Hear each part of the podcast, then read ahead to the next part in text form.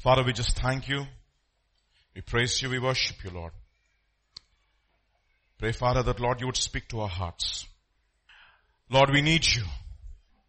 Especially during this hour, oh Father, of absolute uncertainty all around the world.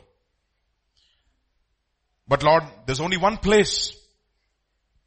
It is a church of the living God which is the pillar on the ground of truth where there is certainty. Because we worship a God who is in our midst, a God who never changes, who is the same yesterday, today and forever, who's already warned us aforetime that all these things have come to pass so that Lord, you, as, we as your children can be prepared, O Lord. And I pray, Lord, even as we Father, listen to your word and the ministry of the word happens. I pray, Lord Jesus, that Lord, you would prepare us.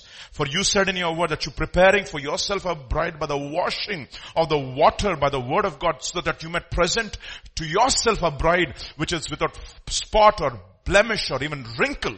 Oh Father. And therefore this morning wash us by the water of the word and sanctify us and set us apart and prepare us so that Lord, one day when we meet you, oh Lord, we will be prepared and we will not be ashamed oh Father, in your, in your, in your presence, oh Lord, on that day.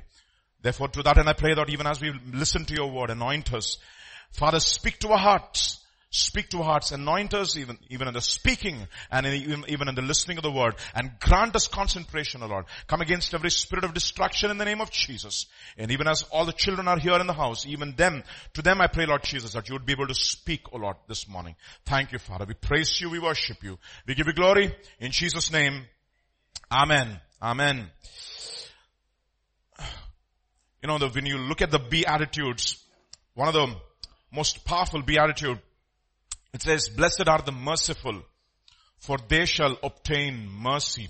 It is not that when you are merciful, you obtain mercy. It's very easy to interpret it that way. It doesn't mean that. Paul says in Romans chapter 12 verse 1, he says, I beseech you therefore brethren by the mercies of God. It's because we receive mercy from God and we want to continuously live under the shadow of that mercy. God says, be merciful to others as well. There was a seminary in the United States where there was a preaching class and uh, the professor said the text for you all is the Good Samaritan. So tomorrow morning, um, all of you should be coming to this such and such a place, the lecture hall, and I want you all to um, the sermon class. I mean, the class to give a sermon or a five minute or a ten minute sermon, depending upon whatever the schedule was. Ten minute sermon on the Good Samaritan, Luke's Gospel, chapter ten. You know, remember that that place, right? So the professor uh, dismissed the class and the class went back home and everybody got to their desks, started making notes, preparing for the sermon. And professor, he actually dressed himself, I believe. I mean, I don't know if this is what this was true. He dressed himself as a, as a beggar and just on the way to the class, to the lecture hall, he just fell on the road like that. And, uh, just like that, I mean, just like that, fell on the road, acted as a destitute man. And, uh, and he all his students were running to the class to preach uh, the Good Samaritan you know, message, right? And he was right there on the road and everybody came to that place, watched him, watched him and just passed by and went to the class. One by one, one by one, everybody passed by, passed by him and they entered the class waiting for the professor. The professor isn't there. And then after a while, the professor walks into the class with this shabby look and they're all stunned. And right in front of the class, he removes his disguise and he says, none of you got the message. What are you going to preach? You see, it's a very important thing. See, when we listen to the, today's sermon, of course, I, I titled it, found bleeding and dying on the Jericho road. That's what I titled today's message. And I did not discuss with Priyanka about today's worship list, okay? It was completely uh, uh, out of the blue. Okay. So found bleeding and dying on the Jericho road. So let's listen to what Jesus has to say. Luke's Gospel chapter 10. Let's read from verse 25 onwards. As, and behold a certain lawyer. And of course this is not a lawyer who's a lawyer in the court system. He's a law, he's an expert in the Mosaic law, okay? And behold a certain lawyer stood up and tested him. Of course, he had intentions. He was not honest, obviously. He wanted to test Jesus, wanted to see what his answer would be saying, teacher, what shall I do to inherit eternal life? There's only other person who, uh, who uh, the other person who asked this question is the rich young ruler comes to Jesus and says, what shall I do to uh, get eternal life? And the other person who say, asked the same question, of course, the rich young ruler, I believe, was a little honest than this person. This guy had guile in his heart. Notwithstanding, he asked this question. He says, teacher, what shall I do to inherit eternal life and he said to him, that is Jesus said to him, what is written in the law? What is your reading of it? How do you read it? You're a lawyer, right? And that's exactly how he asked Nicodemus. You're a teacher in Israel. Don't you know these things? And he asked lawyer, okay, you're a lawyer in Israel. Do you, how do you read the law? What is your interpretation of the law? And he, this is what he says. So he answered and said, you shall love the Lord your God with all your heart, with all your souls, with all your strength, and with all your mind, and your neighbor as yourself. So he knows how to put two parts of scripture. Is a very good guy in comparing scripture with scripture. One part is from Deuteronomy, the other part is from Leviticus, and he combines both of these and he says, this is what the law says. Loving your Lord your God, you should love your Lord your God with all of your heart, with all of your strength, with all of your soul, and with all of your mind, and your neighbor as yourself. This is the law. This is what the law reads. And he says, you have answered rightly. Do this and you will now think about it. Now this is exactly what the law can do. The law tells you what to do and it can never make you do it. Even the law says that you should love the Lord God, Lord your God with all of your heart, with all of your soul. If you turn to, I mean, if you don't have to, if you go back home and you read Deuteronomy chapter 29, it, uh, um, um, Moses says, you know, till this day the Lord has not given you a mind to, uh, eyes to see or, or ears to hear. And then he says in Deuteronomy chapter 30, the Lord your God himself will circumcise your heart and the hearts of your descendants that you should love him with all of your heart, with all of your soul, etc. The Lord has to do a work. That is exactly what the gospel does. The Lord tells you that you should love him. The gospel makes you love him. Okay. So, he said to him, you have answered rightly and do this and you will live. The problem is he's not going to give up, right? He's a lawyer. But he wanting to Ah, justify himself. Said to Jesus, can you give me the definition of neighbor please? Who is my neighbor? And then comes the story. Let's read it together. Follow it. Then Jesus answered and said, a certain man went down from Jerusalem to Jericho and fell among thieves who stripped him of his clothing, wounded him, depart, and departed, leaving him half dead. Now by chance a certain priest came down the road and we, when he saw him, he passed by on the other side. Likewise a Levite, when he arrived at that, at that, at the place, came and looked and passed by on the other side. I mean, I remember this, this story so well because we enacted it during our Sunday school days. And I was one of the Levite, okay? And I was passing by and I stumble upon the thing and I fall and right in front of all my Sunday school friends and everybody started laughing. I thought I felt very good to be the Levite and the priest. Okay. And then, but a certain Samaritan, I mean this is, this is like, you know, if you know little, little bit of mathematics, induction, no. First came priest, next came Levite, next they're expecting ordinary Jew. But they're in for a big shock. Who's gonna come? No Jew. Samaritan. The hated and the despised in the community. One, one pastor said it could be the senior pastor, junior pastor, and the guy in the Harley. Okay. you, I'm totally unexpected. But of course, uh, that's, I don't think that is the way you read it, regardless. But a certain Samaritan as he journeyed came where he was, and when he saw him, he had compassion, he went to him, bandaged his wounds, pouring on oil and wine, and he sat on his own animal, sat him on his own animal, brought him to an inn, and took care of him. On the next day, when he departed, he took out two denarii, gave them to the innkeeper, and said to him, take care of him, and whatever more you spend, when I come back, I will repay you. So which of these three do you think was neighbor to him who fell among the thieves?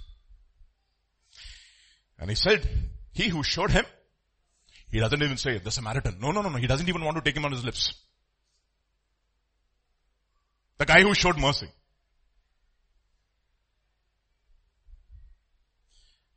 Then Jesus said, go and do likewise. Obviously to get eternal life, it's not that you are saved by works. No. It's not what he's meaning over here, obviously. He's telling that guy, if you want to show mercy to others, you should put yourself in the place of, no, the guy who's on the road. If you put yourself on the, on the place of the guy who's on the road, and when you have experienced the love of the Samaritan, the picture of Christ here in this case, because they called him a Samaritan, and then you will be able to extend mercy to others. Remember Simon the Pharisee, Simon, Simon, I came to your house, you didn't give me any water to wash my feet, but this lady, right from the time she came, she was anointed and she kissed me. One owned five denarii, one owned fifty denarii. Who loved more? the one who was forgiven more loves more. And you know what he told Simon? Simon, you don't think that you have been forgiven much. You think that you're a better person than her. Unless and until we see ourselves in the guy who was found where? On the road to Jericho, bleeding and dying, we will never be able to show mercy to others. Blessed are the merciful, for they shall obtain mercy is the people who have experienced such a tremendous amount of mercy in their lives. And when they look at other people's life, all that they have for them is compassion, not compassion which is emotional. A compassion which is of course based upon truth. This, this morning we'll understand what this coming, going down from Jerusalem to Jericho means. Jerusalem to Jericho. What does it mean? You know, the word Jerusalem, anybody knows what the word Jerusalem means? Shalem means peace. Jerusalem means city of peace is what your answer is. It comes from two Hebrew words, shalom, shalom of course which peace, and yara, Yerushalayim, of course yara, which means teaching. okay, it's very, you see Bible always surprises you, okay. Yara means teaching, Yerushalayim means teaching of peace. So Jerusalem is a place where you are taught to have peace with God and to experience the peace of God and to be at peace with your neighbor as much as is possible in you. That's what, you know, Paul enjoins in one of his letters. He says, as much as is possible in you, live with peace with all men. So Jerusalem is a place where you are taught how to live in one piece. Okay. Okay. What does Jericho mean? That's interesting. It's Jericho means the city of the moon. city of the moon, meaning city which is influenced by the moon. Okay. Lunar, from which we get the word lunatic. You know that? Lunatic means dimakarab. Okay.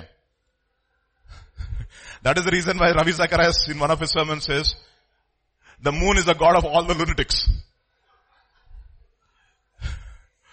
You see, the sun will not smite you by day.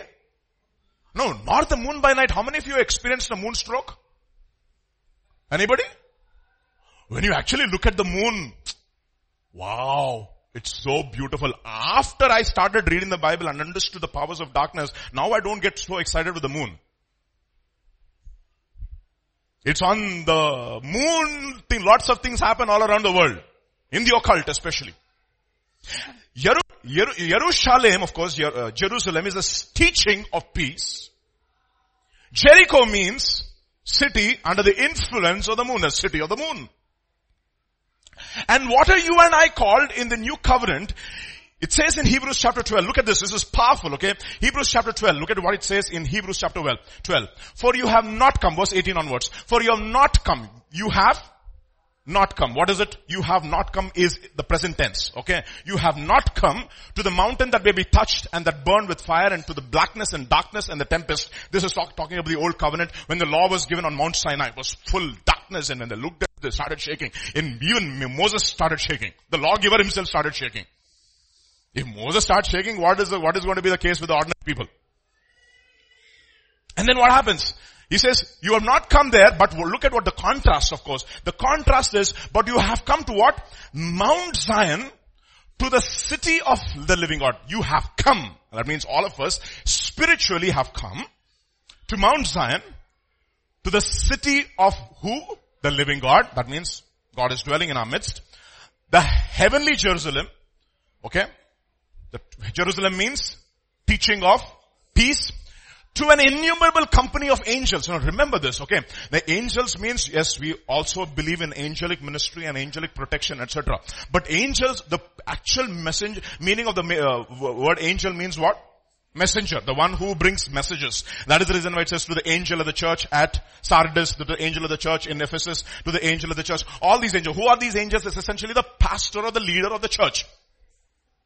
Okay, to the innumerable company of angels means if you remember the story of uh, of uh, Je- uh, Jacob at Bethel, right? What does he see? He sees a ladder, ladder to the heavens. God is on the other side, and what does he see? He sees angels of God ascending and descending. What are angels doing? Angels are messengers who will slowly take you step by step from one spiritual level to the other, so that one day you can reach God.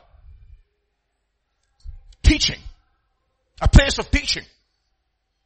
To the general assembly and the church of the firstborn. Now look at this, uh, registered in heaven. Of course, what is firstborn? Firstborn means it's a, it's a, it's a title. What is firstborn means? We, it says, we are heirs and joint heirs with Christ if we suffer with Him and therefore will be also glorified together. It is a position of the firstborn. It is a guy who gets the inheritance like Jacob. He was given the titular position of the firstborn. Reuben was supposed to be the firstborn, but because he messed up, who got the firstborn position? Joseph got the firstborn position. So, it's a position of, it's a t- titular position where you experience the inheritance of God. Okay, then, firstborn who are registered in heaven, to the judge to God, the judge of all. In other words, you see, this is a city of the living God, and there's also a God who is judging and constantly teaching us to judge ourselves because He's preparing us to be one day prepared to meet him face to face. And then it says, to the spirits of the righteous men made perfect. You see, the entire book of Hebrews is about what we call as perfection. Press on towards perfection. You have been clothed with the righteousness of Jesus. Now press on towards maturity and perfection. So the city of the living God, Jerusalem is a place where the spirits are being made complete or mature. Then to the to Jesus, the mediator of the new covenant, to the blood of the sprinkling that speaks a better word than the blood of Abel. Blood of Abel speaks for what? Vengeance. What does the blood of Jesus do? Pleads on our behalf. One of those favorite songs that we all sing, no?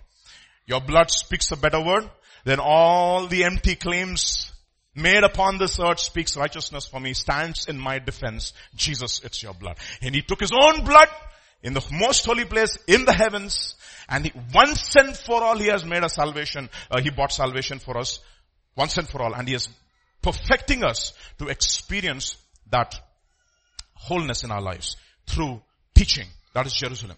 But what is Jericho on the other hand? Joshua chapter 6 verse 26. Joshua charged them at the time saying, cursed be the man before the Lord who rises up and builds the city of Jericho, he shall lay its foundation with his firstborn and with his youngest he shall set up its gates and exactly this prophecy is fulfilled in 1 Kings chapter 16. You don't have to turn there. There was one guy called Haniel in Bethel. He is building this city of Jerusalem, oh, sorry, city of Jericho, and his firstborn dies when he lays the foundation, his lastborn dies when he, when he fixes the gates comes to pass. That means do not go back to the place where God has already cursed. Everything in this world is what? Cursed. All that is in the world. Now think about it. Everybody goes to your office. Love not the world, nor the things which are in the world. For if any man loves the world, the love of the Father is not in him. Why? Because all that is in the world, and what is in the world? The lust of the flesh, the lust of the eyes, and the pride of life. Everything. That is the world. All. Everything in the world is contaminated by these three things. It's just which is bent towards destruction. It has been devoted for destruction. That's what one of some of the translation says. Devoted for destruction. So don't touch anything of this world. That's exactly what happened even to Achan. He touched of what we call as the accursed thing, a Babylonian garment. Think of this guy who came through the wilderness, who never participated in the sins of his forefathers in the wilderness, crossed the Jordan, experienced the victory in Jericho, and finally Rahab is saved this fellow is dead. Why? Because he touched something which is accursed. And what happened to this guy? So this guy is going down from Jerusalem to Jericho. What has happened? He left the place where you have this teaching and this covering and on the way he's going. What do, what do you expect? Certain man went down from Jerusalem into Jericho and he fell among thieves who stripped him of his clothing, wounded him, departed, leaving him half dead. You know what, what they do? Four things they do. They stripped his clothes. What does that mean? It doesn't say they robbed him. They stripped his clothes. Second it says they wounded him. We'll come to that wound later on. Third it says they abandoned him. Fourth it says left him half dead. This is a very interesting uh, verse in Song of Songs chapter 5 verse 7. Look at what it says. I will come back to the slide later. Look at what it says. The watchman who went about the city found me. This, this, this is the lady, you know, who's, who's inside and uh, Jesus comes, knocks at the door and she doesn't wake up and Jesus has disappeared and now she opens the door. Jesus is not there. So she runs into the streets. The watchmen who went about the city found me. They struck me. They wounded me. The keepers of the walls took my veil away from me. Stripped off completely. Stripped his clothes. Wounded him. Left him half dead. What is half dead? Neither completely alive nor completely dead. Not keep that in your mind. Abandoned him. No help whatsoever. Wounded him. We'll come back to wounding. Stripped his clothes spiritually speaking, stripped him of the robes of righteousness that he had when he was in Jerusalem. Completely gone. The defenses have, gone, have been gone. And he's been exposed to the elements. See, robe is very important. What does the robe signify? Robe of righteousness signifies the presence of God in your life. That God is on your side. If God be for us, who can be against us? The robe signifies the presence of God. You can be stripped. For example, this is what happened to Joseph, right? Joseph was stripped by his brothers. Potiphar's wife. But the Lord was with him. He, his brothers stripped his robe. Potiphar's wife stripped away his garments. But one thing that Joseph always enjoyed is, you know what? God was with him. Paul and Silas were also stripped. But God was with them even in the prison, stripped. But God was with them. That is the reason why Paul says, can anything separate us from the love of Christ? Can tribulation, can anguish, can famine, can pestilence, can sword or, and he says, for all day long, we have been slaughtered. Commit, commit, like we have been commit, uh, counted as sheep to be slaughtered. But you know what? I believe that nothing in all creation can separate me from the love of Christ. God is for me. Nobody can be against me. He has that confidence, even though he's been physically been stripped. The defenses ultimately a believer enjoys is the presence of God in your life. Let me, let me, you know, this is a very important question we need to ask ourselves. Lord, I am going to this place. Can you come with me? Right? Can you come with me? Now of course, movie theaters we don't want to go, but deep down inside our heart, these are all only external restrictions. If the heart is wanting movie theater, what can we do? Now one of my, one of the things that my wife says all the time when you, when I drive on the streets, she says, don't look at the cinema halls, please. No, no, no. I, I know where you have come from, please all these things out. Okay. Think about that. Because can God go with you to a movie theater? Whatever you eat, if it is prayed, I mean if you pray over it, it is sanctified, no? I mean I, I keep telling young people when you go to the movie theater, Lord in the name of Jesus sanctify this movie and grant me emotional strength even as I take part of it and suddenly when Ganesha will come there. You know, when you go to, Kada, sister? lot of experience she has. you see, you see, but suddenly when Ganesha will come or some, some other uh, idol will come, they have offered not the movie to their, to our God, to their God. That is the reason why it says, Paul says, whatever has been offered to idols have been offered to our demons. And how can you take part of the table of demons and the table of God at the same time? You see, everything in this world is contaminated, Baba. Sanctify this movie. You cannot say. Movie is not sanctified, for sure. It is getting worse as the days go by. You need to understand this. Look, let me, let me look at, look at another church which thought it was covered, but when God looks at this, you know, Joseph thought he was uncovered, but God says, I'm with you, you're covered. Paul and Silas, everybody looks at them and said, see, look at this fellow stripped. You know what they said? God has covered us, we don't have to fear. We are not ashamed. But look at the other, on the other hand, Revelation chapter 3. The, to the angel of the church of the Laodiceans, these things says the Amen, the faithful and the true witness, the beginning of the creation. I know your works that you are what? You know, that's exactly what the guy was what? He was half dead. Neither alive completely, not dead completely. It's exactly what he's telling in the Laodicean church. You're not on fire for me, not your, nor are you completely cold. You're in the middle, lukewarm. I could wish that you were either cold or hot. But because you are lukewarm, what do I want to do?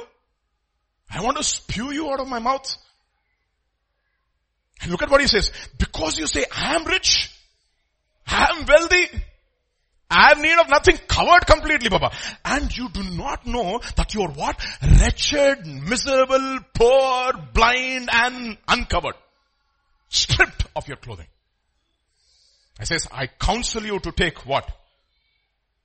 Buy of me gold refined in fire that you may be made rich and white garments that you may be clothed that the shame of your naked, nakedness may not be revealed and anoint your eyes with eye salve that you may see. See, this is exactly what has happened. They think that they're covered, but they're absolutely uncovered in the spiritual realm. Absolutely. The defenses are gone. And you know, Jesus is not even there inside. He's outside the church knocking at the door. If any man knocks, I, I, uh, am knocked, behold I stand at the door and knock. I mean, we think, most of the time we think it is for people who are unbelievers. Behold, I'm standing at the door and knocking. No, no. He's standing at the door of the church and knocking. Second Timothy chapter 3, look at what it says, the spirit of the age. But know this, Second Timothy chapter 3 verse 1 onwards. But know this, that in the last days, perilous times, some translations use the word, times of incredible stress, some translations use the word fierce times. You know what fierce times? This, this exact word is used in Matthew chapter 8 where at Gadarenes those two demon possessed guys, they were fierce. They were full of demon possession. Fierce. The only other place this, this word is used. Perilous times, fierce times, full of stress. Are, is, is, the, is that not what, you're look, uh, what we are looking at? Full of stress on the financial system. Full of stress on the political system. Full of stress in the banking system. Full of stress in the health system. Full of stress in the, in the insurance system. Think about it, no? If there is a coronavirus and everybody is applying for insurance. Next year, the insurance companies will put one other clause. Coronavirus not covered.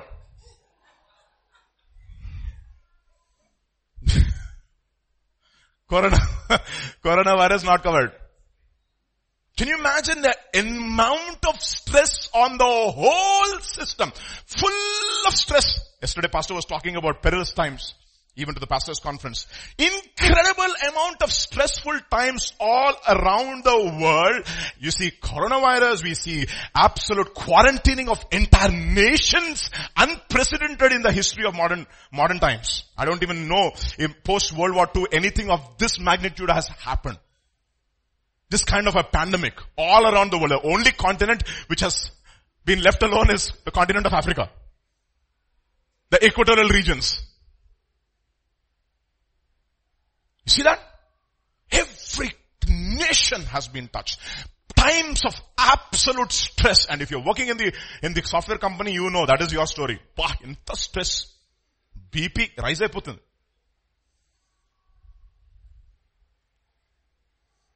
But you know what? When he's actually, Paul is talking about perilous times, he is not going to, you know what he, he says? He says, he's not going to talk about pestilence. He's not going to talk about the financial mess that the world will go through. He's not going to talk about famine. He's not going to talk about any other thing, but he will go beyond all the symptoms and he will look at the reasons why these are happening. And you know what he says? Look at what he says in the next verse. For men. Ah, that is perilous times. They will be lovers of themselves, lovers of money, posters, proud, blasphemers, disobedient to parents. If you are, I mean, as if it's a big thing, who are obedient to parents and you should be shocked these days. Disobedient to parents, it's a pandemic if you are obedient to your parents. Okay? Disobedient to parents, unthankful, unholy, unloving, unforgiving, slanderers, without self-control, bruters, despisers of good, traitors, headstrong, haughty, lovers of pleasure, rather than the lovers of God. What do they have? A form of godliness. They think that they're covered, but you know what? Absolutely naked in the spiritual realm.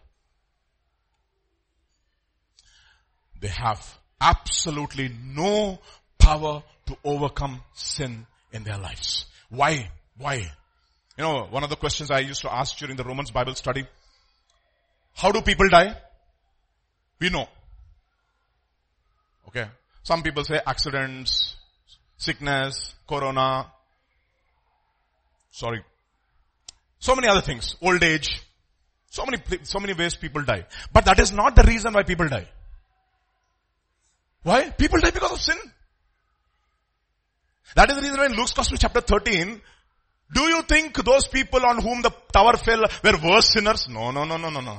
Unless and until you likewise repent, I mean, whether you repent, unless and until you repent, you will also perish likewise. Do you think the sacrifice whom, I mean, those people who were martyred by, by Pilate, do you think they were worse sinners? No, no, no, no, no. Unless you likewise repent. And he says, and some, some people come and ask him, uh, is it very difficult to, uh, is there very few people who will, uh, um, enter into life? He says, strive to enter through the narrow way.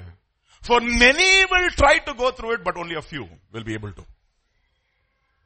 They have a form of godliness, but don't, they do not know. You know why? Because they have left teaching of peace. And they're going down and God in His mercy has allowed these thieves to come. So that you will not end up in Jericho. So look at it. It doesn't happen, it didn't happen in Jericho. It happened on the way to Jericho. And it is going what? Down. You see that? In every translation. Digi poyanu is, is what is, it's what in, is written in Telugu.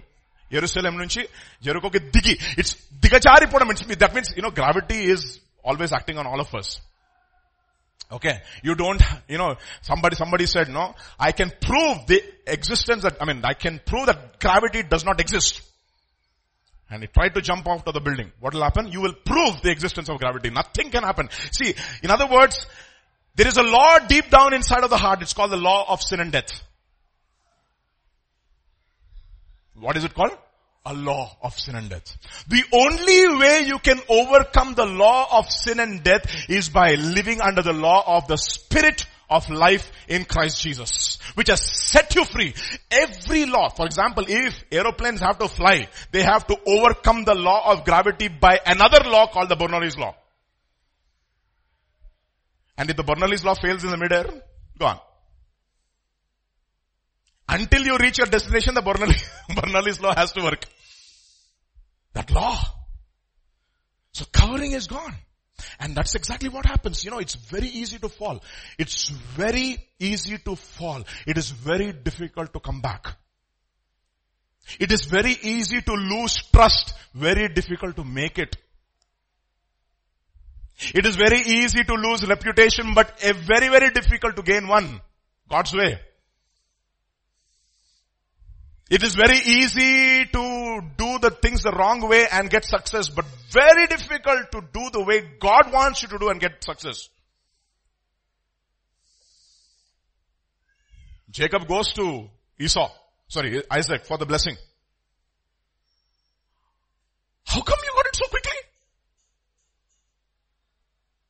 Hurry. I thought you'll get it, come, you'll come, come in the evening and you'll cook the food for me. By afternoon, lunch is ready. How come you got it so quickly? The Lord gave me success. क्या बात है A form of godliness. Covering is gone. People don't realize it. God in His mercy has allowed those, to, those, those things to happen in our lives. See, covering is gone. Then, verse 31. Now by chance, a certain priest came down the road and when he saw him, he passed by on the other side because the law says don't touch a corpse. So we don't know whether this fellow is dead or not. I don't want to become unclean. Again, all these things. I, mean, I don't know, whatever was going on in his mind. He wouldn't even come close to him. He would declare him, this is the reason why you died. Stay there. That's exactly what the law does. You are a sinner. Okay, I know I'm a sinner. Can you help me? Sorry, no. No. Law can do nothing. law will say you should love. I, I don't know how to love. Can you help me? I don't know. No, no. I, he doesn't say I don't know. I will not help you. You see, like in Romans chapter 7, you don't have to, you know, Paul says, law is like a husband, very, very good husband, perfect husband. And if you are married to the law, you'll be feeling miserable. But this fellow is so good. And he says, and the husband will say, please can you help me to please you? No. The only way you can come out of this relationship is one of, one of them has to die. Can we kill the law? No. Heaven and earth passes away. Not even a yacht or a tittle from my law should pass away. Therefore, if I have to get out of the law, what should happen? Who should die? I should die. That is the reason why it says, Romans chapter 7 verse 1 it says, the law has influence on a man as long as he is living. Once he is buried and dead with Jesus and is resurrected with Jesus, the law has no other power over his, over his life anymore. You see, this guy is, the Levite and the priest signify the law. And a Levite means a guy who also has the Urim and the Thummim Abba. With his Urim and Thummim is not able to help. He's only able to give you revelation. Abba. What a revelation. But you, can you help me to keep this revelation? No, sorry. So what's the whole point in giving revelation if you can't help me to keep, keep, keep the revelation and help me obey? Romans chapter 7, look at what it says. So then if while her husband lives, she marries another man, she will be called an adulteress. But if her husband dies, she is freed. But you know the husband cannot die. Problem is that so that she is no longer adulteress, though she be married to another. Therefore, my brethren, you have also become dead to the law through the body of Christ that you may be married to another to him who was raised from the dead that you should be bear fruit unto God. Now what happens? This man, Jesus now, he says he's a fantastic husband, but be, um, this husband is not like the law. You know what he does? He washes us. He sanctifies us by the washing of water by the word of God. And so you know what? He wants a bride without spot, without wrinkle, without blemish. He wants a perfect bride. He's not going to stand for any other bride. He's not lowering down the standards. You know what he does? He helps us. He empowers us. That's what he said. He told his disciples, I'm going away. I know your hearts will be very sad. But don't worry. I'm coming back again.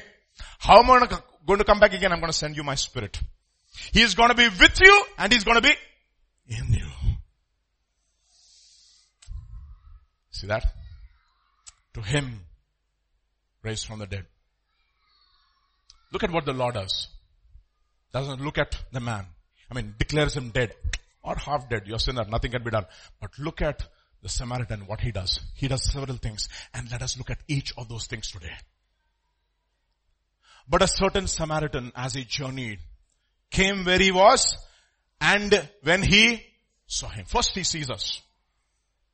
Second, he had compassion. Priest and Levite, no compassion. Law has no compassion, by the way. It tells you to have compassion, but it has no compassion.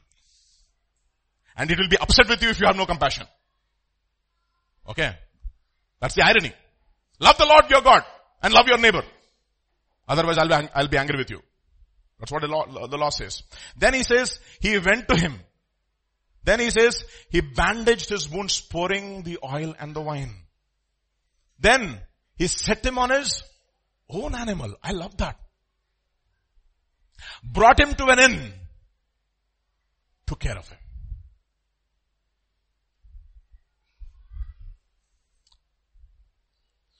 First, you know what? He, you know what? I don't know. There is a God who sees everyone's heart. Everyone's. No matter what situation you're going through. Inexplicable. I can't even explain myself to so many people, you might say. Nobody understands my problem. How many of you go through that? I can't explain it. To even my closest friends, Lord, even, I don't even know if I tell it to you, you will understand me. You know what the Lord will say? What you say is only 0.1% of the whole problem. I know the complete thing. Because you only see in part. I see it full. He is the Lord who sees.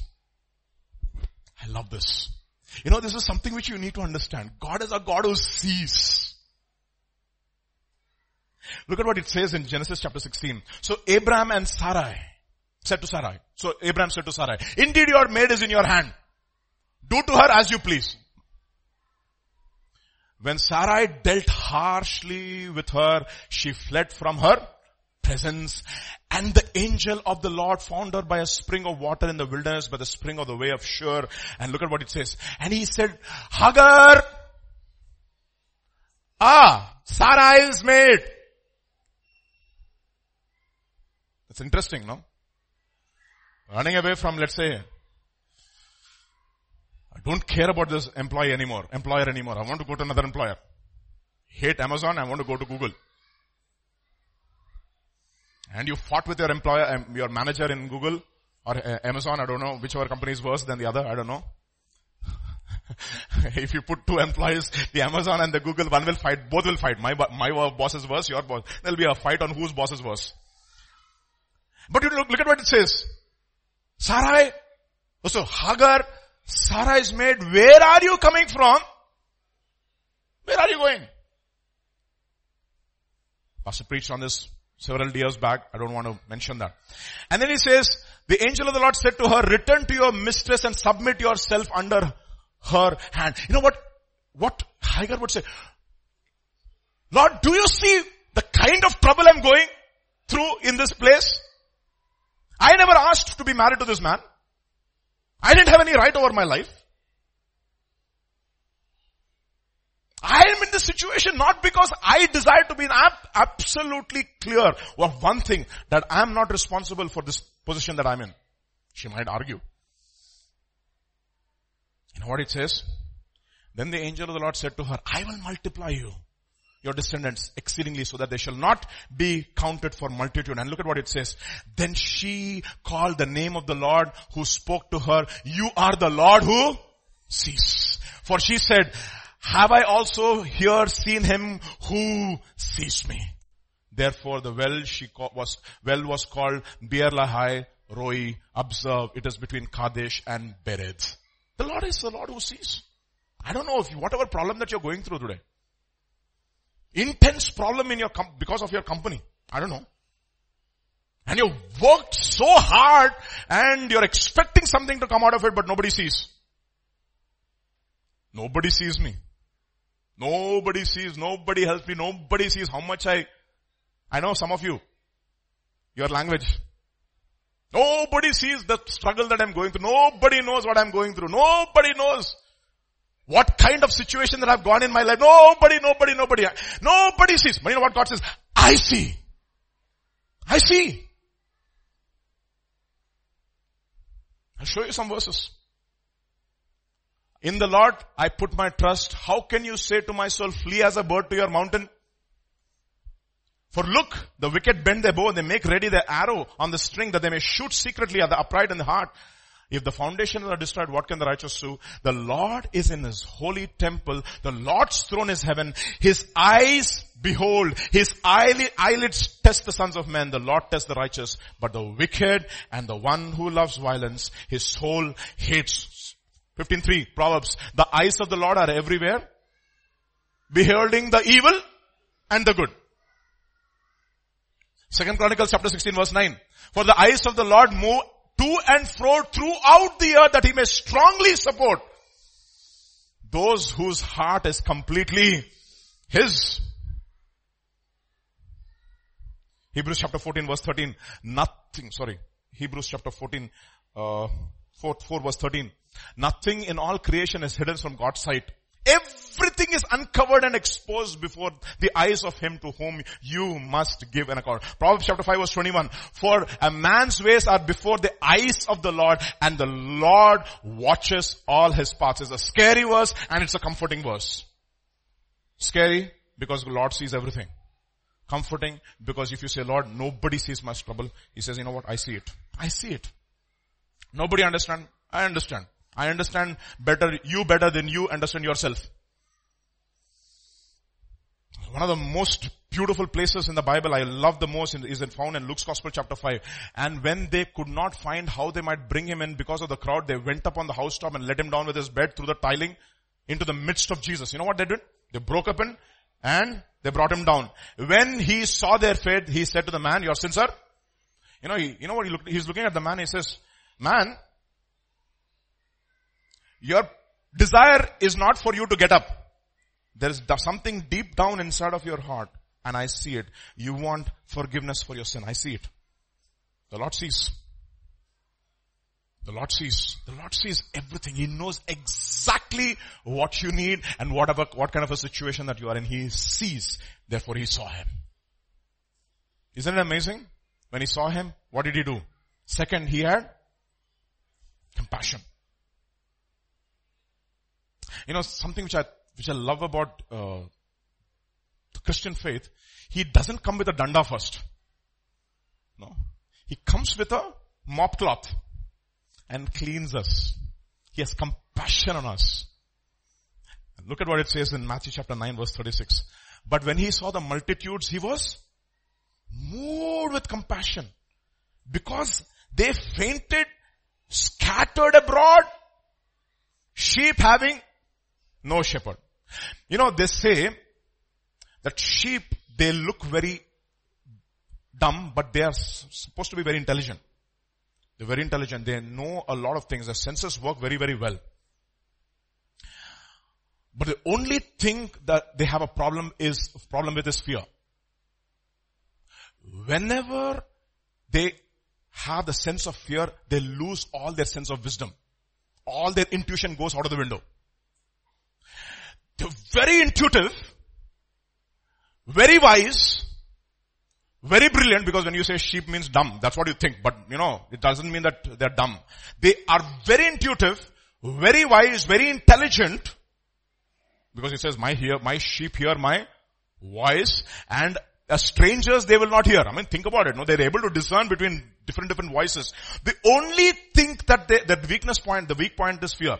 When fear comes they lose all sense of Intuition. Everything has gone out of the window. That's exactly, you know, I remember uh, pastor giving this example, no? Uh, how does a lion break a fence? It comes, it intimidates, and when fear comes, all reason goes, the cattle inside will break open the, the fence, and happy, happily, uh, the lion will take its meal and go home. You see, so the problem with sheep is, the only problem with sheep is when they fear, they lose what? Sense of all wisdom and intuition. But the problem with sheep is they're afraid of everything. They're afraid of everything. That is exactly the reason why we are compared to sheep. We are afraid of everything. When we grow up, we are afraid of failure. When we succeed, we are afraid of keeping the success. When we grow up, we are afraid of whether we'll be attracted, attractable or attracting others or not. We are afraid whether we'll be successful or not, whether we'll be able to feed our family or not. Fear, fear, fear, fear. Fear is the one thing that grips the world and there is ultimate fear. What is the fear? It's the fear of death. And because we have this fear inside of our heart, all sense of intuition is out of the window. Very easy for the, for the enemy to come and that is the reason why. Do not fear, do not fear, do not fear, do not fear. How many times? 365 times. Because God knows our hearts. And he knows, and he doesn't say, why do you fear? He comes to us and he says he has compassion on us. Matthew chapter 14 verse 14. And Jesus went forth and saw a great multitude and was moved with compassion toward them and he healed the sick. Luke's Gospel chapter 15 verse 20. And he arose and came to his father. Who is this person? The prodigal son. But when he was yet a great far, great far uh, way, way off, his father saw him, had compassion, ran, fell on his neck, kissed him. Then, 145 verse 9.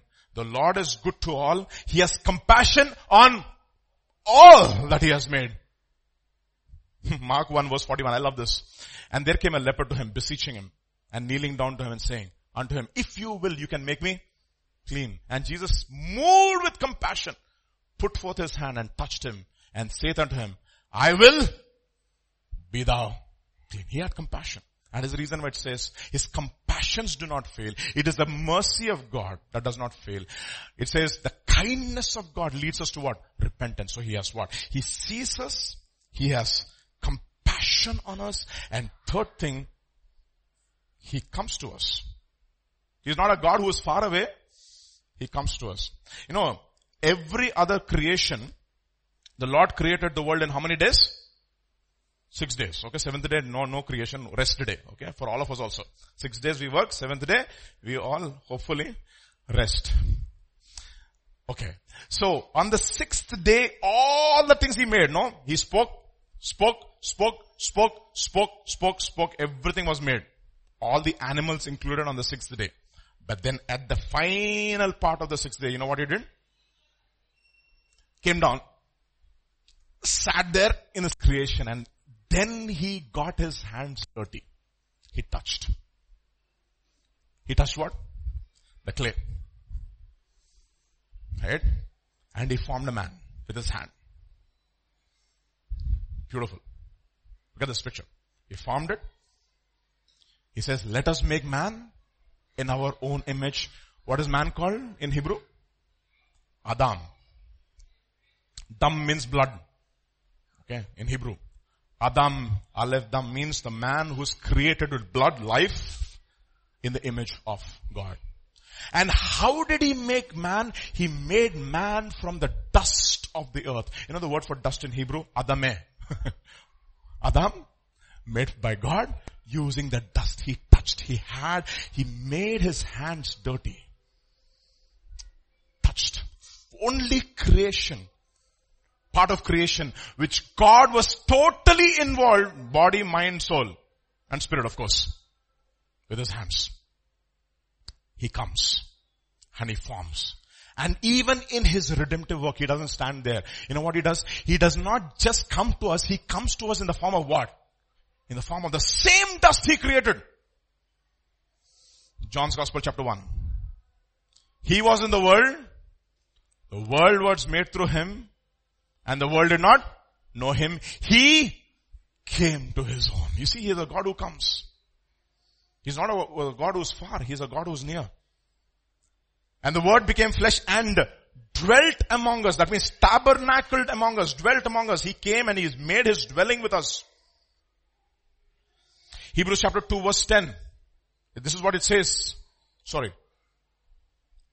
For it was fitting for him for whom all things and by whom are all things in bringing many sons to glory, to make the captain of their salvation perfect through sufferings. So what it is, for it was fitting for him, for him to become like him. In other words, he became like one of them in all those things. So we have three things. We looked at three things. First, he's a God who sees. Then third, second is a God who had compassion. Third is a God who comes to us. And fourth is possibly the most Incredible. I think this is the central message. If you haven't taken anything away from this uh, today's sermon, take this part out. He bound of his wounds. He bound his wounds.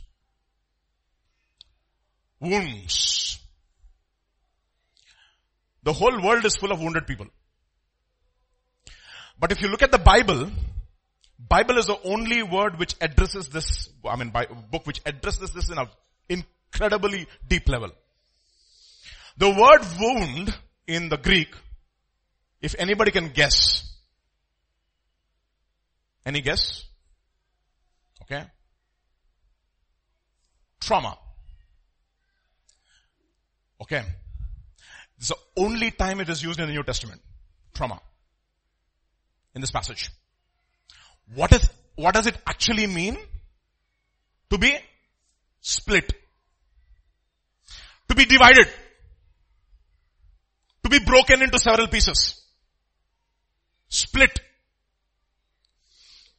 Something has happened to you in your life and you are not able to, you have been traumatized. I mean, sometimes, sometimes children go through this when they are in childhood, tremendous amount of abuse. Traumatized. You know, I was looking at this, you know, I was just googling this word trauma and I found a very interesting statistic. Okay, I just want to share, this is nothing great, just a Google thing. The word trauma, how it has been used from the year 1800 onwards till current. Okay, the word trauma in the normal English literature. Between 1800 to 1880, the word is not used because nobody actually knew what trauma was. Except the Bible, of course. From 1900 onwards, that is the, the beginning of the industrial revolution, okay? The 18th, 19th century onwards to the 21st century. Look at the dramatic rise in the increase of the word what? Trauma. That means what? More and more people are traumatized. More and more people are split. You wouldn't believe this, okay? Go to Google when you go back home. Type Jeni Haynes. What? Jeni Haynes. DID. Dissociative Identity Disorder. BBC. Okay, just type these three. It's there recorded, so you don't have to worry about it, okay? Who is this Jeni Haynes? She was traumatized from her childhood. And because of the intense trauma that she experienced by her father especially, when she was growing up, she was split into 2,500 personalities inside. 2,500 personalities. And then she has come up with a story. She said, you know what? My father abused me. Who are the witnesses, Baba? You know who the witnesses were? You go to court. She brought this injunction against her father saying this is what my father did when I was growing up. In the court, you know who, who the witness was? It was a few of the own, her own personalities within her own body. They came and testified about the abuse that she went through when she was a child. And you know what the court did? They accepted the testimony of the split personality and they prosecuted the father and sent him to jail.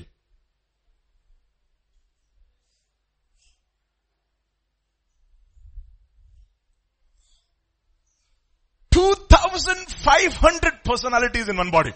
You should look at her video interview on 60 Minutes. 60 Minutes is one of the very famous uh, interview, interview channels. 60 Minutes. The interview is there. The interview is talking to this lady and suddenly, whom am I talking to? You're talking to some person and she, she her, her face changes. It concocts into a different personality. You'll be stunned. Right happening right in front of our eyes. No wonder the word trauma has increased. Traumatized generation. Ulti- we are the, one of the most traumatized generation. Have you seen we are distracted so easily? We can never concentrate for a long time over one, one particular thing. It's impossible. You know why? We are split into different places. Why? Because we have and why do we do it? It's an automatic defense mechanism inside of us because we want to, we don't want to identify ourselves with a person who has been abused. So what we do is we identify with a split personality and create an alternate world. And we get some kind of a sense of comfort. And so many people, even when they go to war, right? All these marines and soldiers, when they go to war, they go through intense trauma because they see death in close quarters. Incredible trauma. And it's very difficult for them to survive as normal human beings traumatized. You know what God says? You're all traumatized actually by sin. You know, it's a very famous Hindi song. Shisha ho ya dil ho? Complete the sentence. आखिर टूट जाता है दिल टूट गया शीशा दुल्लो आखिर टूट जाता है You know, the very famous poem in our old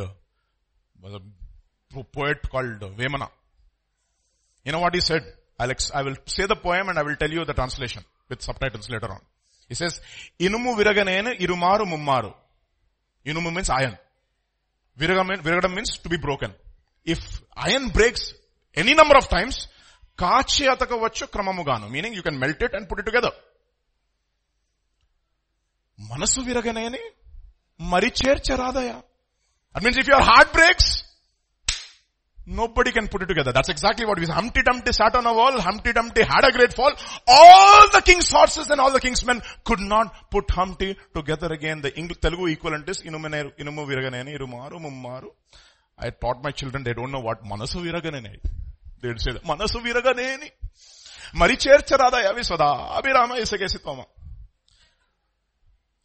You see, you need to understand all these poets of those days, they didn't have Christ. Their hearts were also broken. So they created this alternate world called sannyasi. And they wrote philosophy. Traumatized. Look at how Isaiah explains the condition of his people who were traumatized. Isaiah chapter 1. Look at what he says. As, alas, sinful nation. A people laden, meaning burden, laden means full of burden, laid, led is heavy. Laden comes from the word, okay? Lead, laden with iniquity. A brood of evildoers or a, a generation of evildoers. Children who are, they're not corrupted. Ah, they're corrupters. That's a problem. Oh, we talk about corruption, corruption, corruption. we, we, we, what do you elect the people who are corrupted because we ourselves are what? Corrupters.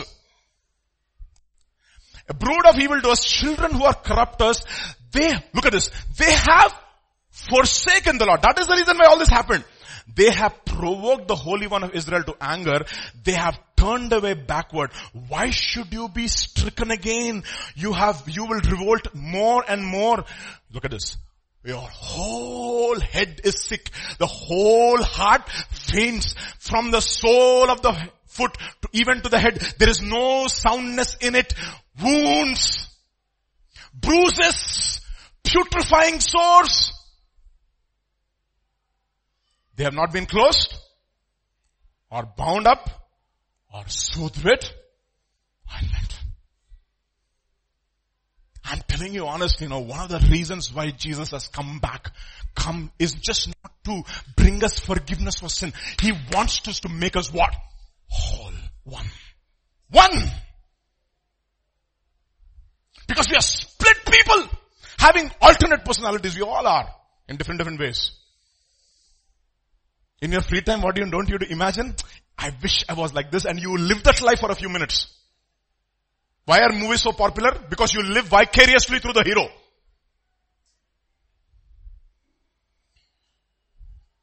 I was listening to one of the interviews of this uh, famous actress. I will I will not mention the name. I'm just listening to interviews because I like to listen to people's interviews, okay? There, there, this shows us a lot of things of this, what people are going through in this current generation. You know what she said? I want to live so many lives. That is the reason why I chose this path this career called acting because I can't experience everything. But when I choose this path of acting, I can live like a, I can live, I mean, I can, I can behave as if I was a maid, I was a prince or a princess. They want to live multiple characters and it's exactly what has happened to many of us. You know what we do? We create alternate realities and we live in them because we cannot handle the trauma that we have gone through. Traumatized. Rejected. It happens. Even, see, in our Indian culture, you know what? It happens in families. Abuse happens within families.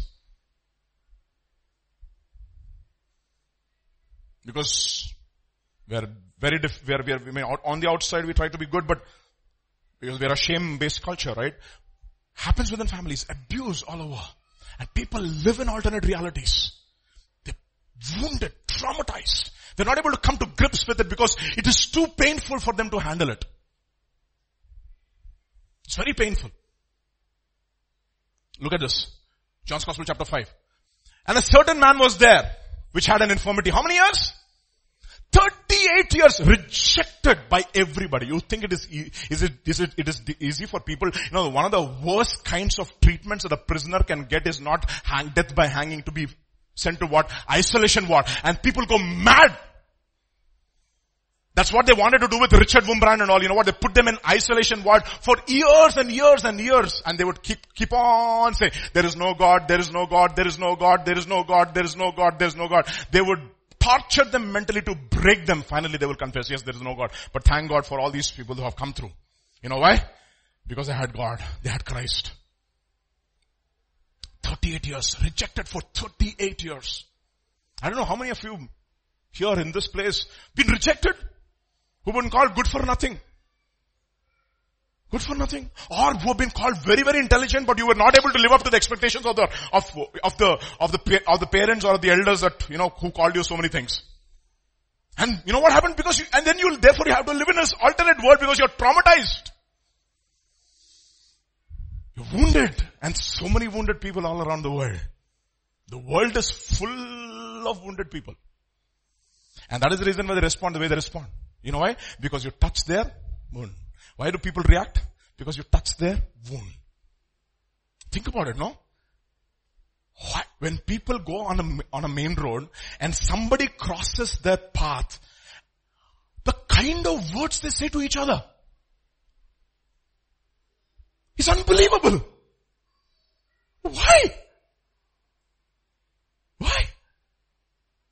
I mean, the person is not there today. We know one person from our own organization. He got into an altercation with a guy just because he just crossed his path. He lost his temper. Beat each other up. There was no previous animosity at all. But they're simply angry. You know why? Because they've been traumatized deep down inside and somebody has touched that part and they react. And they respond. That's a response, that's a instantaneous response that they go through, you know why? Because deep down inside of their heart, they've been traumatized. I don't know what kind of a trauma that they've been gone, that especially happens with girls. And that is the reason why I tell parents with girl children, boss, protect them, don't send them to, you know, stay overs. Let them stay in your home. No stay overs.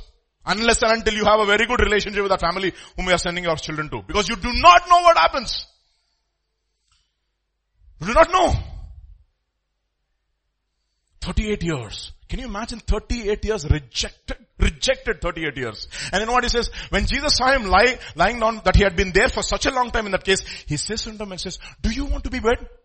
You know what, he's asking? I know your trauma. You've been rejected for 38 years. Do you like this place or do you want to be made whole? And you know what he said? No, no, no, no excuses. No, this person did that. You know, still doesn't want to take responsibility for his action simply because it is too traumatizing for him to take responsibility for his action. You see, very difficult to accept the fact that we messed up. Because it makes us feel even more bad. So we create these alternate worlds and we live in that and I'm sure all of us have gone through in some level or the other. Because there is no perfect human being. And that is the reason why he says, cleanse your hand, you sinners, purify your hearts, you double-minded, dipsychos. Dipsychos means split personality. It's called spiritual schizophrenia. Two alternate realities. Because you're not able to handle one. It is too painful.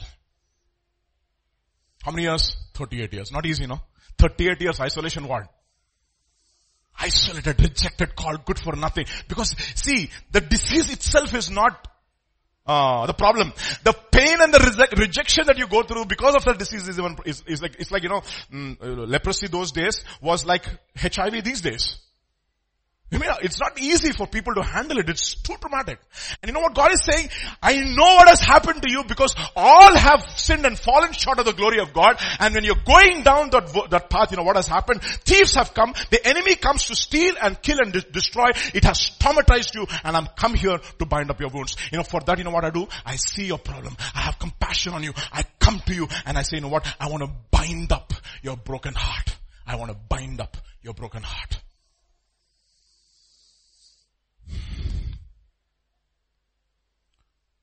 Luke 17. And fell down on his face at his feet giving thanks, giving him thanks. He was a Samaritan. Who was this guy? Or one of the lepers. See, if you are a Jew and you're a leper, and a Samaritan and you're a leper, who is more traumatized? Samaritan and leper. Samaritan himself is ostracized. Between the Samaritan lepers and the Jew, and the Jew lepers, there is again what we call as, uh, uh, racist attitude. See, I'm a Jew, I'm a leper. What are you? You're a Samaritan leper, you fellow. You don't come with us and eat with us. You're worse than us. But both are what? Lepers. Where are you? Outside. Are you within the city? No. What should you say? Unclean, unclean, unclean, don't touch me. Ma, can you imagine the trauma? Please don't touch me brother, I'm unclean. You have to declare to others that you are unclean. If you see the movie Ben-Hur, I mean it's poignant that scene. How, that's really, really traumatic for them. Because nobody wants you. Absolutely rejected. You know what God says? Isaiah chapter 61. The Spirit of the Lord is upon me because the Lord has anointed me to preach good things to the poor. He has sent me to heal the brokenhearted. Other translations, to bind up the brokenhearted. Iron can break and it can be made whole by melting it. Your heart can break, heart can break and it can be made whole only in Jesus. Only in Jesus. How many of you broken hearts? I don't know. Parents rejected you. Children rejected parents. That's even more traumatic. Have you seen if you go to the old age homes, boy, trauma? You know, we go right to our old age home. Abandoned. It's not easy. And what, he, what does he do? How does he bind up the broken hearted? He pours what? Oil and wine. There is no ointment, he says. From the sole of your feet to the crown of your head, there's sores and wounds and putrefying sores. It's like everything oozing out, pus is oozing out, and you've been absolutely left to dead, abandoned. You know what God says? I come to you. And what do I do? I pour in the oil. I love that song. I pour, he poured in the oil and the wine. The kind that restores my soul. He found me bleeding and dying on the Jericho road. He poured in the oil and the wine. What is oil? And what is wine? Wine is alcohol. You know this one? Sanitizer? If you can't find sanitizer in the market, there's a formula. 90 ml of water, I think uh, 50 ml of isopropyl alcohol, one teaspoon of glycerin, mix it well, and uh, and one tablespoon of hydrogen peroxide. Okay, mix it well, and you can make. Uh, am I right, doctor? Almost isopropyl alcohol. Yes, yes, yes. See, and you can make your sanitizer at home. That is only 20 rupees. This is 140 rupees. Okay. okay, you can make a sanitizer because sanitizers are, sanitizers are running, I mean markets are running out of sanitizers. But see, what, what is wine? Wine is alcohol. It's the one thing, you know what it does? It goes inside your wounds and starts healing it. You know what, what, what happens when you pour uh, iodine, tincture iodine on your wound? ఎట్లుంటది సుర్రని కాలుతుంది కదా you know, my, my children, my God, I don't want to get, for them to get hurt, not because I can't handle their hurt, they can't handle their hurt, please don't touch me there. Please, please daddy, please, please, please, please don't touch me there. Don't put that uh, what is it, uh, tincture iodine. Oh no, no, no, no, don't put, don't put. All of us, I, I also had some hurt and my doctor had to come and put painkiller only. I don't want to mention who the doctor is, but he came, put painkiller because no, it's very difficult to handle it. The what does wine do? It goes deep down inside and churr. And you know what? We resist that sur. We want, sir, can we get something, uh, what we call, uh, what is that? Uh, no, what, what is it? Huh? Savlon. Ah. No iodine Savlon. Maybe you can have, instead of iodine Savlon, but you cannot have anything replacing wine in your life. Wine is the word of God. It will sur you, but better go through the sur.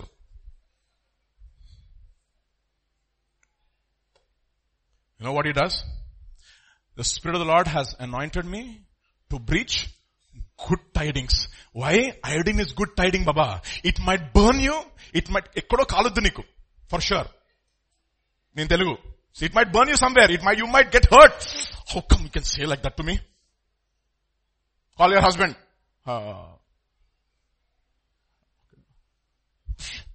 How dare he ask me like that? No, no, no, no. I don't have a husband. I know. You had five husbands. The person whom you are living with is not your husband. I know it's a painful reality. Immediately she is trying to change the subject because she wants to live in an alternate world. Trauma! But you know what? Law is different from truth. You shall know the truth, but the truth shall set you free, but truth hurts before it heals. And wine hurts. Wine hurts. Look at what God says in Ephesians chapter 5.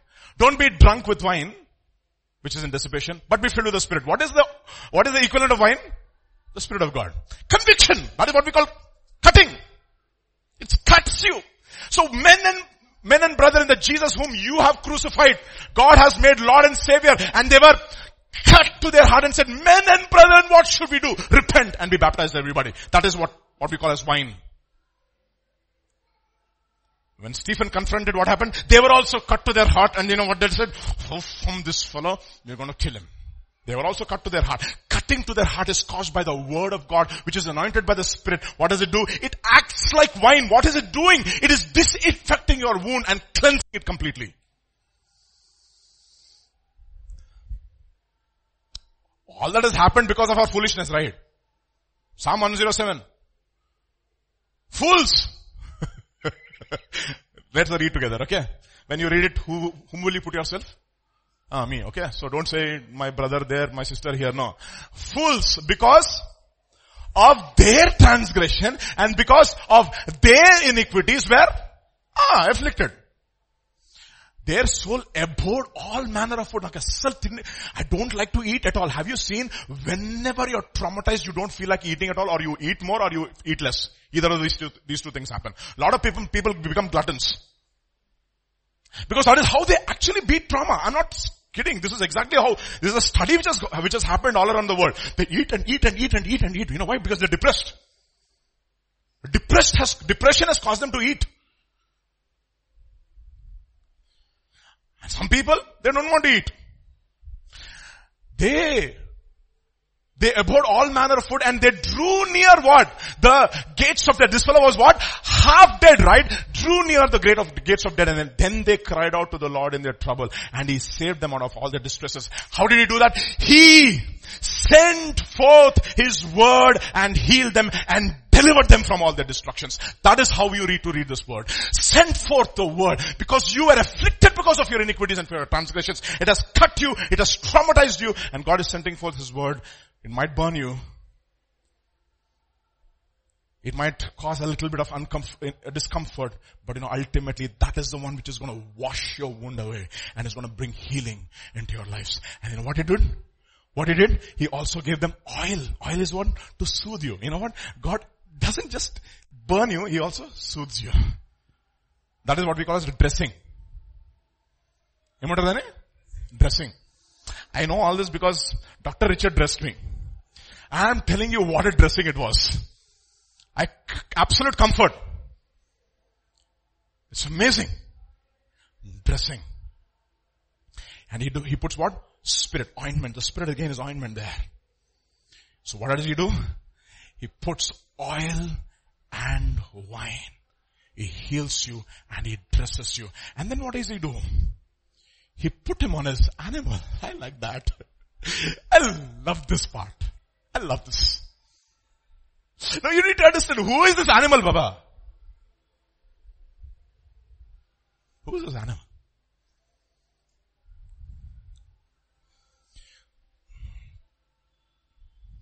Who is this animal? You know who this animal is? I'm sure it's a donkey because donkeys are beasts of burden. It says in Revelation, He is the King of Kings and He is the Lord of Lords. Who is the King of Kings and the Lord of Lords? The people whom you call Samaritan. One day He's going to be, He's going to come back and He's going to reign for He is the King of Kings and the Lord of Lords and those who are with Him are called what? The called, the chosen and the faithful. You know who the animal is? You and me with a burden. Genesis 49. Issachar is a strong donkey. Lying between two burdens.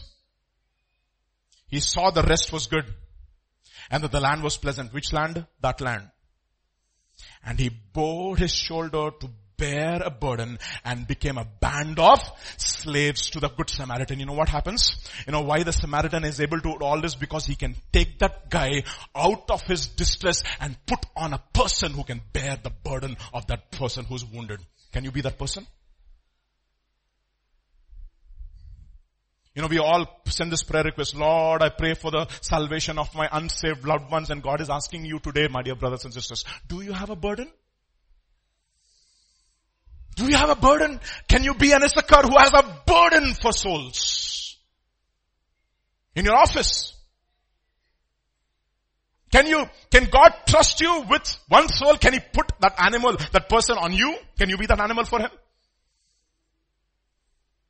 Thank God. You know, God is not able to, you see, Good Samaritan is Good Samaritan only because he is an animal. Can, can you imagine if there was no animal, that story would be completely different. The story is totally different without the animal. Can you be that animal? Can you be that donkey? I like this guy. Nehemiah. The words of Nehemiah, the son of Hachaliah.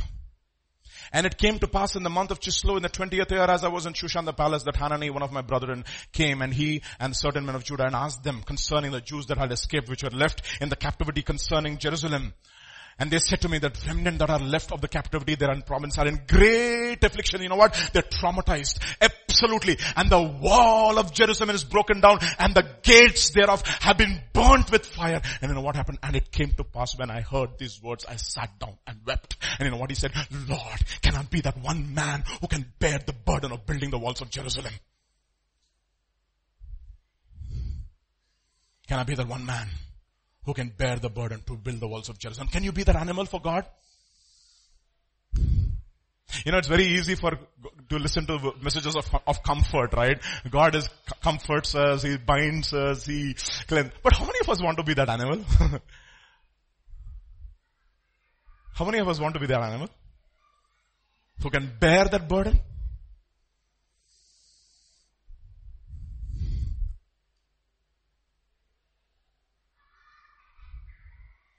I mean, I, I, I see the entire exodus from, from Jerusalem to Jericho, sorry, from uh, Babylon to Jerusalem, from Babylon to Jerusalem, happens because of three people. One is Daniel, because he starts interceding. Second is what? Nehemiah. Third is Ezra. Three people. And all those people whom the Spirit of the Lord could stir up, they all came. They started building. You know why? Because God could find somebody upon whom He could lay a burden. You see, doing a lot of activity in the church is easy. But praying with burden is completely a different ballgame altogether. It's absolutely different. To be an animal with a good Samaritan, good Samaritan himself we don't like. But being the animal in the good Samaritan story, how many, how many of us will like? The animal. He put him on his animal. Then what, it is, what does he do? He took him to the I find it absolutely ironical. When Jesus was born, there was no place for him in the inn. But when he finds somebody, he takes them and makes place in the inn. You know what that inn is? I'll tell you what that inn is. It is a place where you can walk in your deliverance. Where you have been taught to walk in your deliverance. Jeremiah chapter 3 verses 14 to 15. Turn, O backsliding children, says the Lord, for I'm married unto you, and I will take you, one of a city, Hyderabad, Srikakulam, okay, different different places all around the world. I, I, I, I'm Ahmedabad. It's, he's very, he's very, very careful. He doesn't say it is Ahmedabad. It's Ahmedabad. Okay. Ahmedabad. Two of a family and I will bring you to, and then you know what I'll do? I will give you pastors according to my own heart. Which shall feed you with knowledge and not just knowledge and also understanding. Two things will happen. You know what he's going to tell you? Tell you, this is bad, bad, bad, bad, bad, bad, bad. This is very bad. This is worse. Okay. And then if you, this is good, good, good, good, good. This is very good. Excellent. I'll not only do that, I will also teach you how to refuse the bad and accept the good. That is the reason why it says in Titus chapter 2, the grace of God has, which has come has appeared to all men, teaching us to say no to ungodliness and worldly lust. He teaches us, it's a teaching of the word of God, where you are taught not only to get delivered, also how to walk in your deliverance. A lot of people get delivered after that, they become worse. You know why? Because they've never been brought into an inn. Thank God. Something happened to this fellow. God gave him, I think the Good Samaritan uh, gave him another nice bash, put him nicely on his, on his, uh, on his donkey and took him to the, no, no, I don't want to come to church. I don't want to come to church. No, you come to the church, you fellow. You see, I'll tell you something. All of us are here. You know why? Because there was an animal which brought us to church. What do you say? Right? My wife is looking at me because I was the animal who brought her to church. You see, everybody. But problem is some of the animals who brought me to church, my friend, he has gone, but I remained in the church, no? That's a different story altogether. But the point is this, there was an animal who brought you. And then again, he brought you to the, which place? A place which is called the inn, where you're taught with knowledge and understanding by shepherds after God's own heart, which shall feed you with knowledge and understanding. And does God find you in the inn every day? I mean, every, every time there's an opportunity. Look at what it says in Isaiah chapter, John chapter 5 verse 14. Everybody, read that together. In pure KJV, okay? Let's read it. One, two, three. Afterward, Jesus findeth him in the, ah, where? Temple and said unto him, behold, you have been made whole. Ah, sin no more. Otherwise, Adi. Something worse will happen. Ardhamakiliya. Did you understand? If you do not come under teaching, something worse will happen to you. Teaching is important. So that's exactly what God does to all of us. He brought us on one animal to the church and what does he do? He continuously feeds us and feeds us with knowledge and with understanding and he keeps us in the straight and narrow path and woe to those people who are not being fed. Woe. You know why? Because, ah, something worse will happen. They don't understand that. The most dangerous set of people on earth are Christians. You know why? Because if you do not walk under teaching,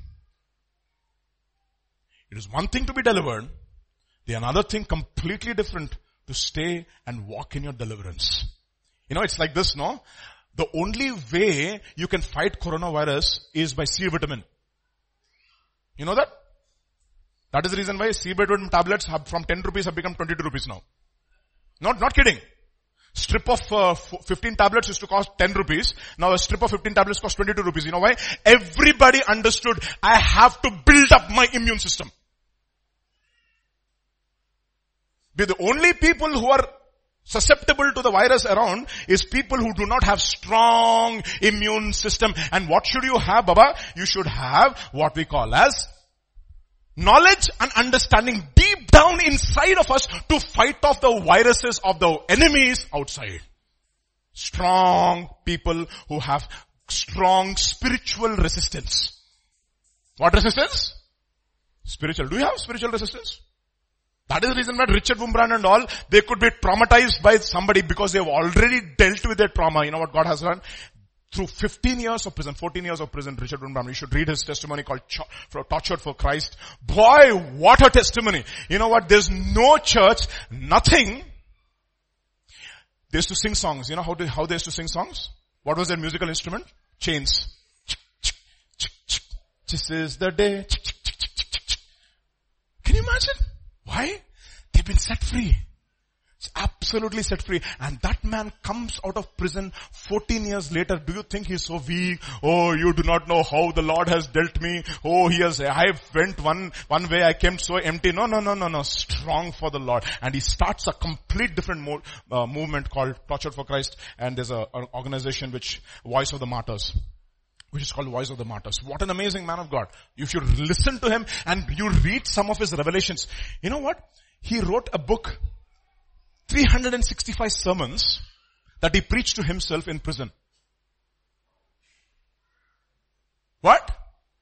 365 sermons of which he preached to himself in prison, okay? And it's, I think it's, uh, uh, Messages from Prison is what is the title of the book. I'll tell you the testimony. Of, I mean, I'll tell you a testimony. It's incredible. Okay, powerful, powerful. I can never forget this testimony. So this guy is uh, a guy who's um, a thief. He's caught. He's caught while he is stealing in a bank. He's put in prison. In prison, he's put in an isolation ward. What is he put in? an isolation ward. I mean, this is there online, okay? This is one of Richard Wurmbrand's testimonies, okay? He's put in an isolation ward. And when he is in the isolation ward, he's really, he's really regretting. And suddenly he sees a vision of a man coming and preaching to him a sermon. A vision of a man coming in this isolation ward and preaching to him a sermon. And he listens to that sermon and he gets saved. And after a few years, he's, he's released from prison because of good behavior. And one day, I mean, after he comes out of prison, he goes and becomes uh, part of the local uh, church, and over a period of time, he becomes a pastor of the church. And one day, he's walking on the streets of, I think, Toronto or some place, and he walks past the Christian bookstore, and he goes into that bookstore, and he's browsing through all the books, and there's one book in the corner which says "Messages from Prison" by Richard Wurmbrand. He says, "Wow, that's that's a very interesting book," and he just takes that book and he starts flipping through some of the sermons and there is one sermon the Holy Spirit stops him and he says, read that sermon. He starts reading that sermon and that's exactly the sermon that he heard when he was in the isolation ward. You know why? There was another man in another isolation ward being tortured for Christ and he without getting depressed for 365 days he preached to himself and he and he memorized all those 365 sermons and he came on came out and wrote a book. Can you imagine? Can you imagine? You know why? Because these are the people we are called pastors after God's own heart who feed us with what? Knowledge and understanding okay take it to the end finally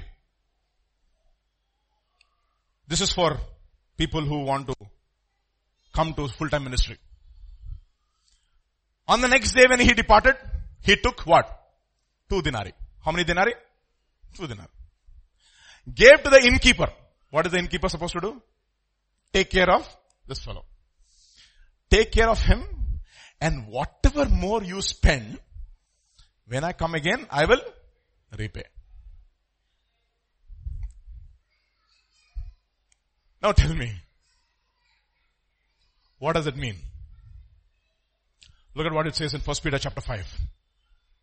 Verse 1. The elders which are among you I exhort, whom also an elder and a witness of the sufferings of Christ, partaker of the glory that shall be revealed. Feed the flock, which is among you, taking oversight thereof not by constraint, but willingly. Not for filthy lucre. Be content with how much? Two denarii. Rest you spend. But of a ready mind. Neither as being lords over God's heritage, but being examples to the flock. And when the sh- chief shepherd comes back, he is going to repay with what? A crown of glory. You know what? Shepherds, if you're called to be a shepherd, will have a special crown which nobody can take away. Okay? Imagine, okay? Imagine. If you're called to be a shepherd, you will have incredible number of problems. Promise. Promise. Every day will be one problem, for sure, minimum, okay? And you'll be, you'll have all kinds of things, but you know what? At the end of it, that is what he says. I'm giving it two denarii. ఏం సరిపోతుంది two denarii Two denarii. Anything extra you pay. When I come back, I will repay. Baba, is God any man's debtor? When he comes back, how will he repay? You see, that's going to be a total different ballgame altogether, isn't it? So what does he tell this guy, finally? So which of these three do you think was a neighbor to him who fell among the thieves? And he said what? Samaritan, right? The one who showed mercy. And what does he say? You go and do likewise. The exhortation to all of us is this. Lord says, when he comes back, I was naked and you clothed me. I was in prison and you visited me. I was hungry. You fed me. And the sheep will ask, Lord, when were you naked? And we clothed you. When were we hungry? You were hungry and you fed, and we fed you. When were you desolate? And when were you in prison when we visited you? You know what God will say? As much as you have done to the least of these my brethren, you have done it unto me. And therefore this today's, today's morning, today's morning message is very simple. Are you that man on the road to Jericho? Yes. I was that man. That is the reason why we sing that song, right? He found me, ah. I hope you know that song. He found me bleeding and dying on the Jericho road and he poured in the oil and the man and then what do we sing? Jesus, Jesus, Jesus. Here's my mind now. How do I f- please my master? Jesus, Jesus, Jesus. I've got him on my mind. Jesus, Jesus, Jesus. I've got him on my mind. And you know, one such person was the apostle Paul himself. He says, you know what? Perils of the sea, perils of the water, perils among Jews, perils among Gentiles, perils with false brothers. And more than all this, the daily pressure of all the church. But you know what? It stayed on the course. And one day he says, I fought the fight. I kept the faith. I finished the race. And what is waiting for me? A crown of righteousness is there, not only for me, but for all of those who are longing for His appearing. And therefore we say, Lord, Maranatha, come Lord Jesus. Can we all stand in the presence of the Lord this morning? Can we, can we have the worship team please? We'll worship for a few minutes. Sing that song. He poured in the oil and the wine. and then we'll sing with joy. Because now you will say, He poured in the oil and the wine. He found me bleeding and dying on the Jericho road. And my exhortation to you is, my dear brothers and sisters, don't even venture to go down to Jericho. It's not worth it. What is Jerusalem? For all of you, what is Jerusalem? Teaching of. Stay. Stay under teaching. Let's all just sing with all of our heart, you know, because He is worthy of all our praise. He truly found us on the Jericho road. Thank God he did not allow us to go to Jericho.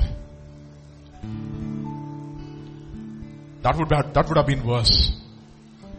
In his mercy, he allowed situations in our lives that we are absolutely helpless. That's what the word of God says in Romans chapter 5. When we were yet sinners, when we were without strength, when we were enemies, when we were ungodly, Christ died for us. This morning, can we sing?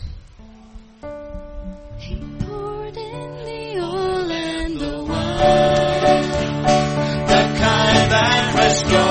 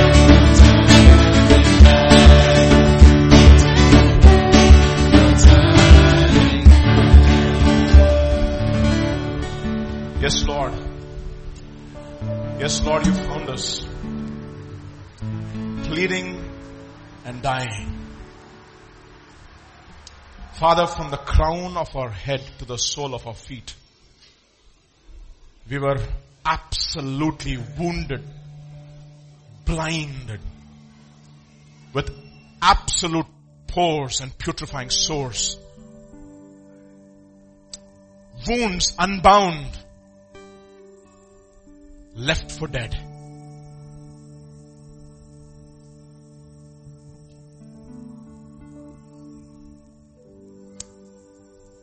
And this morning, if any one of you thinks, Lord, you do not know the trauma that I went through.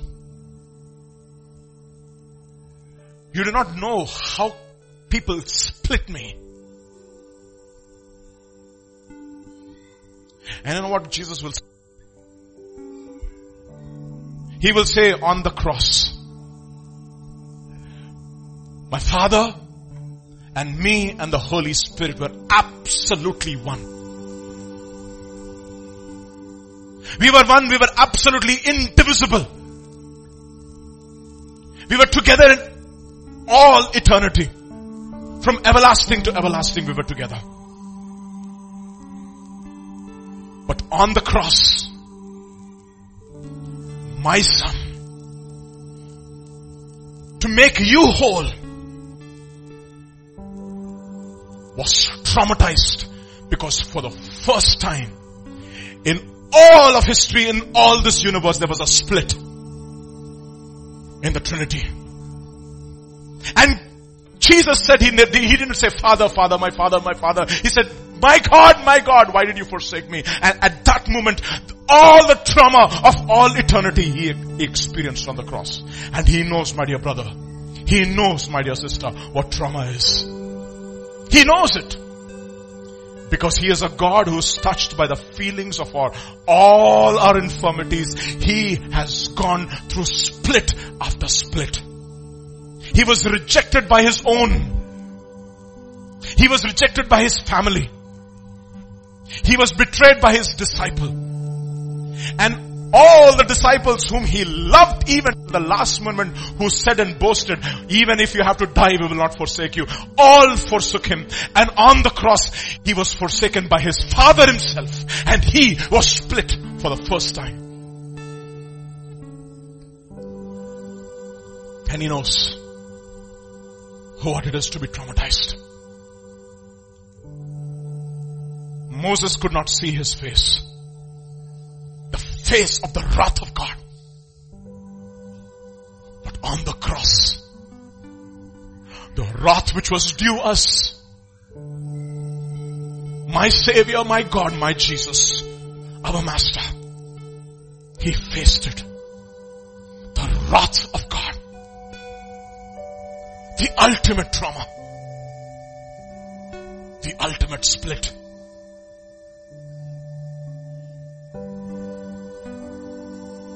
And he said, my father, my God, my God, why did you forsake me? But thank God, God is a just God.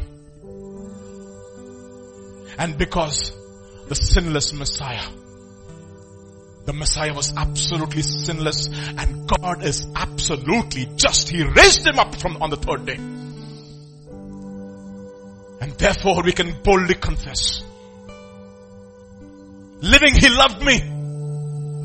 Dying, He saved me. Buried, He took all my trauma away. Rising, He justified, freed me forever. One day He's coming back. Oh glorious day. Oh Jesus, we believe Father. We thank you. We thank you Lord. We thank you. We thank you. We thank you. We thank you, Father, for facing the ultimate rejection. We thank you, Father, for facing the ultimate trauma. It was not easy, O Lord. You said, Lord, if you be willing, take this cup away from me, but it was absolutely difficult for him. Some of you may say, Vijay, you do not know the kind of stress that I go through. You do not know the kind of blood pressure bouts that I have. But on that day, in the garden of Gethsemane, Jesus was stressed on every side. His blood pressure increased to the maximum. And he started bleeding drops of blood because he faced ultimate stress for all of us. And this morning, He's a God who sees. And because He experienced everything and yet He did not sin, He can empathize with us. He has compassion. He doesn't have compassion from afar. He comes to, close to us. And He just does not come close to us. He takes His hands and He pours into our wounds in His love, wine and oil. He puts us on his donkey. He takes us to his inn. He takes care of us. And this morning, Lord, I pray Father for all of my brothers and sisters, including myself, Lord.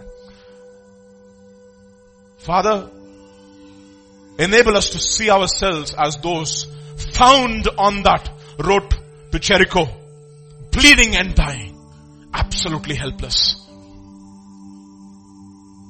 Oh Jesus, touch. Touch that brother. Touch that sister who's, who says, Lord, nobody sees, but Lord, you are able to go and comfort her. You are the comforter. You are the God who comforts us, who gives us all comfort so that we can give comfort to those by the comfort that we have received ourselves from you, O Lord. And I pray, Father, you would comfort, comfort the brokenhearted this morning, Lord. Touch, touch, touch, touch Jesus. Touch, Lord. Touch. Touch, Lord. Oh, Jesus, touch. Oh, we worship you, Lord. We worship you, Lord. Spirit of the living God, come and convict. Send forth your conviction this morning. Jesus, break, breakthrough. Lord, hardened because of sin, hardened because of trauma, unable to handle it. Father, you touch this morning. You touch, comfort your people this morning, Lord. Comfort, comfort, comfort. Jesus, Jesus, Jesus, come. Breakthrough, Father. Breakthrough, Lord. Breakthrough, Jesus. Breakthrough, Lord. Breakthrough. Take a few moments, my dear brothers and sisters. God is here in our midst. He's not a God who's far. He's a God who's near. Oh Lord, even if it hurts, it's Lord, you said Lord, faithful are the wounds of a friend than the flattering lips of the adulteress. Because you wound us only for a season. Because through that wounding, you bring healing. Father, heal, Lord. I do not know, Father. You know, you are acquainted with every one of us. Whatever the hurts that they're going through. Rejection because of children. Rejection because of brothers. Rejection because of whatever stand that they have taken, Father. Touch. Touch. Bruised because of sin.